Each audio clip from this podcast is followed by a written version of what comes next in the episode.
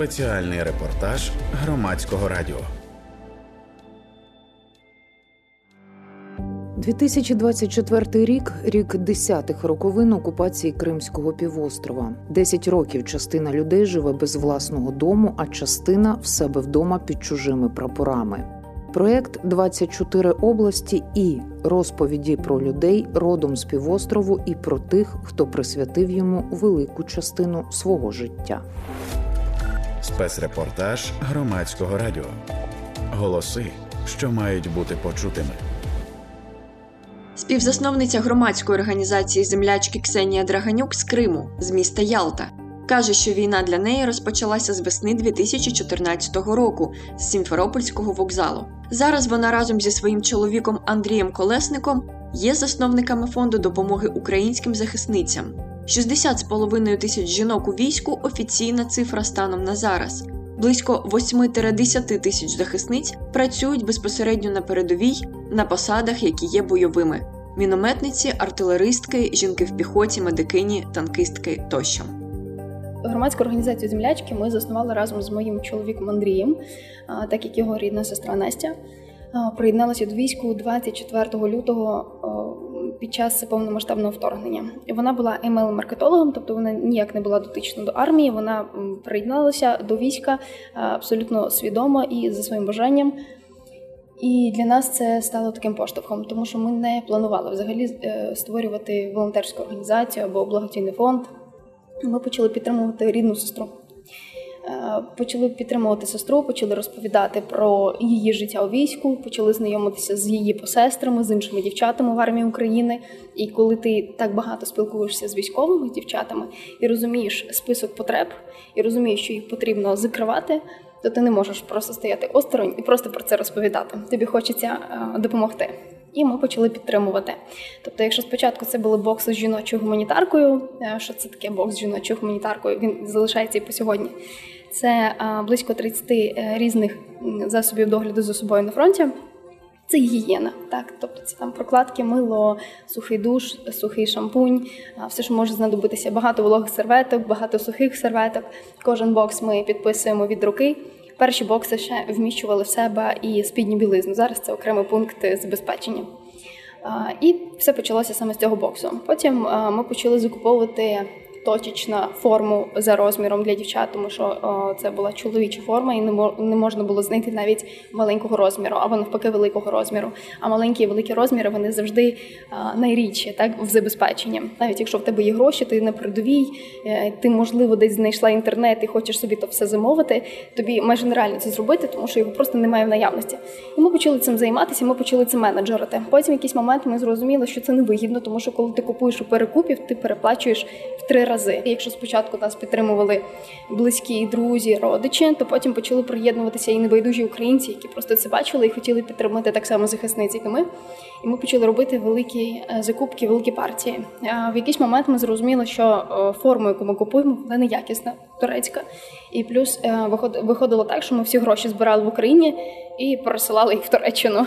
І нам це теж не подобалось. По-перше, якість, по-друге, воно йшло дуже довго з Туреччини. По-третє, ми хотіли залишати гроші українців в Україні і підтримувати економіку. І четвертий фактор це те, що ця форма і взуття вони все рівно були чоловічими.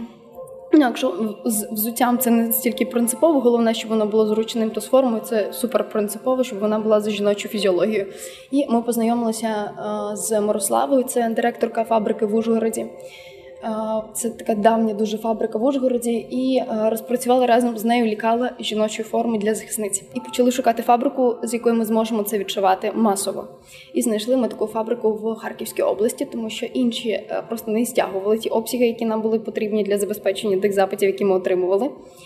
І більшість фабрик які шили чоловічу форму, вони не вміли працювати з жіночими лікалами. Коли ми починали відчувати це, якраз е, був період, е, коли Харківська область тільки звільнялася з під окупації, так і там е, майже не було світла. І ця фабрика вона побудувала всі процеси таким чином, що робочі місця у жінок, які відшивають цю форму, вони були обладнані в їхніх будинках, в їхніх хатах. І це, це дуже круто в плані безпеки і в плані ефективності. Тому що це не стратегічний якийсь великий об'єкт, куди ймовірність велика, да, що може прилетіти, а це точечні будинки. Вони працювали на генераторах, коли не було світла і в Києві, в Харкові. І є в цьому е, ще один такий дуже душевний емпатичний е, момент. Це те, що велика частина жінок, які працюють на цій фабриці, це жінки, які переїхали з сел, яких в Харківській області вже немає, які стерла е, російська окупація. Так і вони були вимушені переїхати в більш безпечне село. І саме в цьому селі вони отримали роботу. І вони відшивають форму для жінок, які на фронті, і це ті жінки, які знаходяться в тилу, і які дуже Ем, дуже щиро і максимально відчувають важливість комфортного одягу для жінок, які їх захищають на фронті. Я вважаю, що зараз е, на державному рівні е, забезпечення жінок працює дуже класно. Я поясню, чому не тому, що ми вже створили форму і вже почали дівчата її отримувати. Ні, форму створили, форму запічили, її презентували. Е, поки що я не знаю, наприклад, захисниць, які її отримали на бойових. Запити настільки виросли. Чому? Тому що якщо раніше дівчатам видавали чоловічу форму, то зараз перестали видавати чоловічу, бо сказали, що зовсім скоро буде жіноча. І якщо раніше вони могли поперешивати собі хоча б чоловічу, то зараз вони і перешити нічого не можуть, тому що їм нічого не видають, бо кажуть, зараз буде вже жіноча. І е, це процес, який потребує часу. Так як в нас іде повномасштабна війна, е, для нас це зараз виглядає дуже гостро. Да? І потреба в, в цьому одязі вона дуже гостра. Але якщо ми подивимося на досвід Америки, наприклад, які знадобилися понад 60 років з моменту, коли вони сказали, що ми розробляємо форму, до моменту, коли її презентували. Саме жіночу. Саме жіночу. 60 років їм знадобилося. Нам на це знадобилося буквально декілька років. І я вважаю, що ми доволі знаходимося в такому в прогресивному так стані розвитку культури жінки військова, бо ми маємо на то е, дуже важливі причини. У нас така специфіка забезпечення, що вона ніколи не була простою в, е, в тому, щоб люди донатили. Чому? Тому що коли я, наприклад, зроблю зараз збір на Mavic і паралельно з цим зроблю збір на жіночу форму, 99 людей задонатять на Mavic. Тому що їм здається, що якщо вони задонатили на Mavic, то це буде е, наближення перемоги. А якщо вони задонатили на одяг, то це не наближення перемоги. Наша задача нашої команди якраз в тому, щоб пояснювати людям, що все важливо. От уявіть собі, от ви там it спеціаліст ви працюєте з ноутбуком, у вас є класна техніка, у вас круто працює інтернет все супер класно, але вас перевели зараз на вулицю працювати в мінус 15, в мінус 20. Наскільки ефективно ви будете виконувати вашу роботу на вулиці в поганому одязі, не в спортивному, е, без термобілизни, ну, в якомусь звичайному одязі, в якому ви працюєте в офісі, і вас перевели працювати на вулиці. Навесні, після окупації, якраз е, е, я приїжджаю в Крим додому. І ми приїжджаємо разом з моїм однокласником. Він вступив до Львова. Ми з ним приїжджаємо, говоримо українською. На той момент ми спілкувалися ще всі російською, звісно. І ми приїжджаємо додому і говоримо українською. і Ми приїжджаємо в Сімферополь. В Сімферополі нас зупиняє самооборона. Ну і нас беруть під білі рученьки і ведуть в медпункт. В медпункті немає медпункту.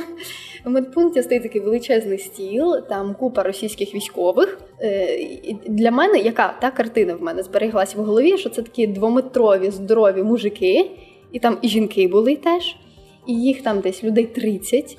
І вони починають переривати всі наші речі. Вони починають е, допитувати мене, друга. Е, я пам'ятаю, що дістають з моєї валізи там спідню білизну мою, дістають там всі мої блокнотики, мені 17, це дуже особисто, так, там якісь е, власні записи. Потім вони знаходять е, перероблену українську пісню Палала сосна, нагоріла шина палала, там барикада стояла, ну тобто знаходять перероблену українську пісню. Починають е, розпитувати і допитувати мене, що це за пісня, чому вона в мене тут написана в моєму блокноті. Починають переривати весь мій телефон, мої особисті дані всі починають шукати. Для мене це було суперкритично на той момент, але я я не знала, що мені з тим всім робити. Я взагалі не розуміла, як так. Я приїхала додому, я приїхала в безпечне для себе місце. Я приїхала до своїх близьких, так і мене зустрічають і як тобі сказати, починають. Е, вибудовувати комунікацію таким чином, що я винна в тому, що я повернулася додому, і що я не підтримую окупацію. Мене, я пам'ятаю, там десь 4 години протримали і вигнали звідти, а мого, мого друга е, залишили. Е, Його дуже сильно побили і е, вивезли кудись за місто, і там його і залишили за містом десь в лісі. Потім він сам добрався додому, тобто я цю історію отак пам'ятаю. І а, виходить, що 14 рік і початок війни зі мною трапився саме там, коли я приїхала додому, і е, мого друга побили за те, що ми говорили українською мовою, все був вдома. Спеціальний репортаж громадського радіо.